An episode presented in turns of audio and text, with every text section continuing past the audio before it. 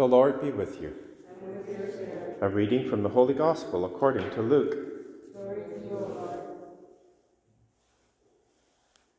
One Sabbath, Jesus was at the house of a leader of the Pharisees to eat a meal.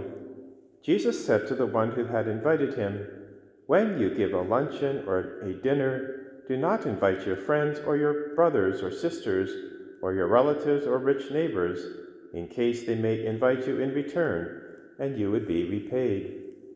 But when you give a banquet, invite the poor, the crippled, the lame, and the blind, and you will be blessed, because they cannot repay you, for you will be repaid at the resurrection of the righteous. The Gospel of the Lord.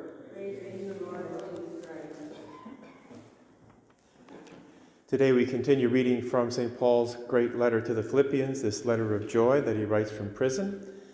And in today's selection from chapter 2, he really emphasizes unity. He does so in a way that imitates Christ. Christ has come to gather all people to himself and to the Father. And St. Paul is saying that we need to imitate Jesus so that we can, through our love, humility, compassion, draw all people to Christ as well. Unity is so important for Paul, as it was for Jesus. And as we know today, this is one of the great difficulties in our culture lots of divisions, and in the church, and possibly in our own hearts. So, what does Paul say? Have the same mind of Christ. And then he will launch into this beautiful hymn of praise that goes back probably close to the time of Jesus' ascension into heaven. In other words, the very, very early church, this hymn that talks about how Jesus, although he was equal to God, did not consider equality something to be grasped, like Adam and Eve wanted to grasp from the tree so that they could take on divine prerogatives.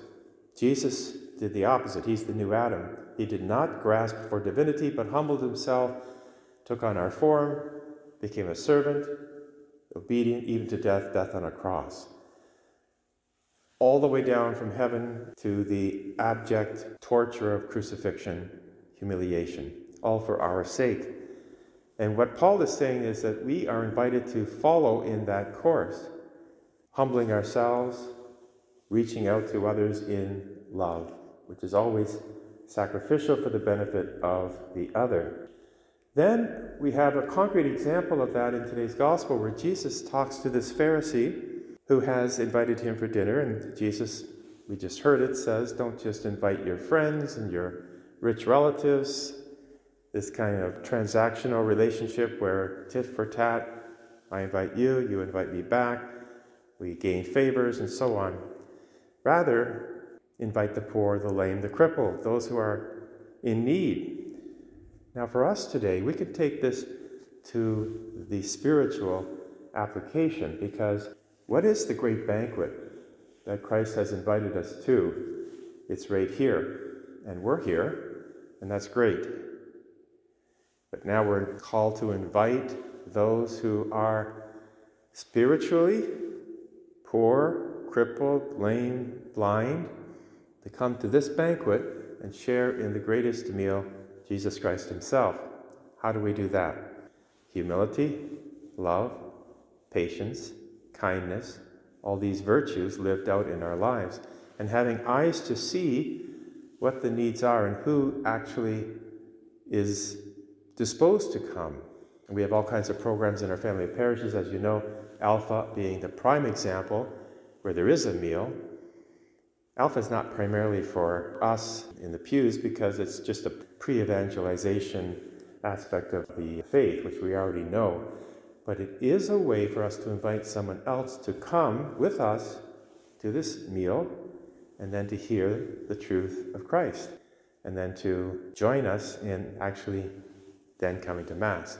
Many different ways to bring people to the church, to our family of parishes, but it all gets back to what Paul is saying here have the same mind of Christ. Do nothing from selfish ambition or conceit, but in humility regard others as better than yourselves.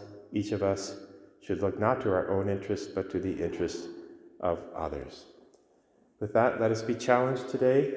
Continue to pray for our neighbors, those who are away from the church who haven't come back yet, maybe a phone call. I haven't seen you in Mass. Is everything okay? Let's go for coffee after Mass, or whatever it takes to bring our community back together. Let us pray.